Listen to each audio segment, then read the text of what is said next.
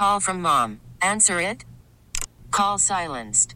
Instacart knows nothing gets between you and the game. That's why they make ordering from your couch easy. Stock up today and get all your groceries for the week delivered in as fast as 30 minutes without missing a minute of the game. You have 47 new voicemails. Download the app to get free delivery on your first three orders while supplies last. Minimum $10 per order. Additional terms apply. Gardening in raised beds has advantages over growing in flat rows on the ground.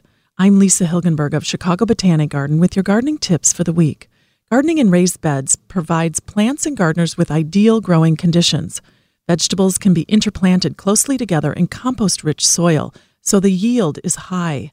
Growing above ground helps avoid the usual garden challenges of compaction or contaminated urban soils and drainage problems. Because raised beds aren't walked on, the soil stays friable and aerated, which is great for growing root crops like carrots and beets. Easy to build of untreated cedar, a 4 by 8 foot box is ideal.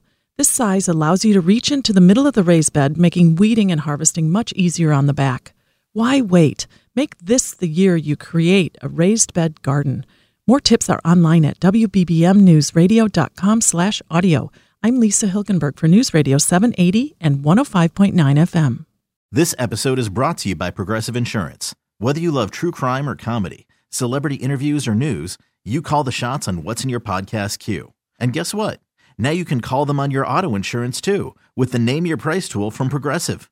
It works just the way it sounds. You tell Progressive how much you want to pay for car insurance, and they'll show you coverage options that fit your budget. Get your quote today at progressive.com to join the over 28 million drivers who trust Progressive. Progressive Casualty Insurance Company and Affiliates.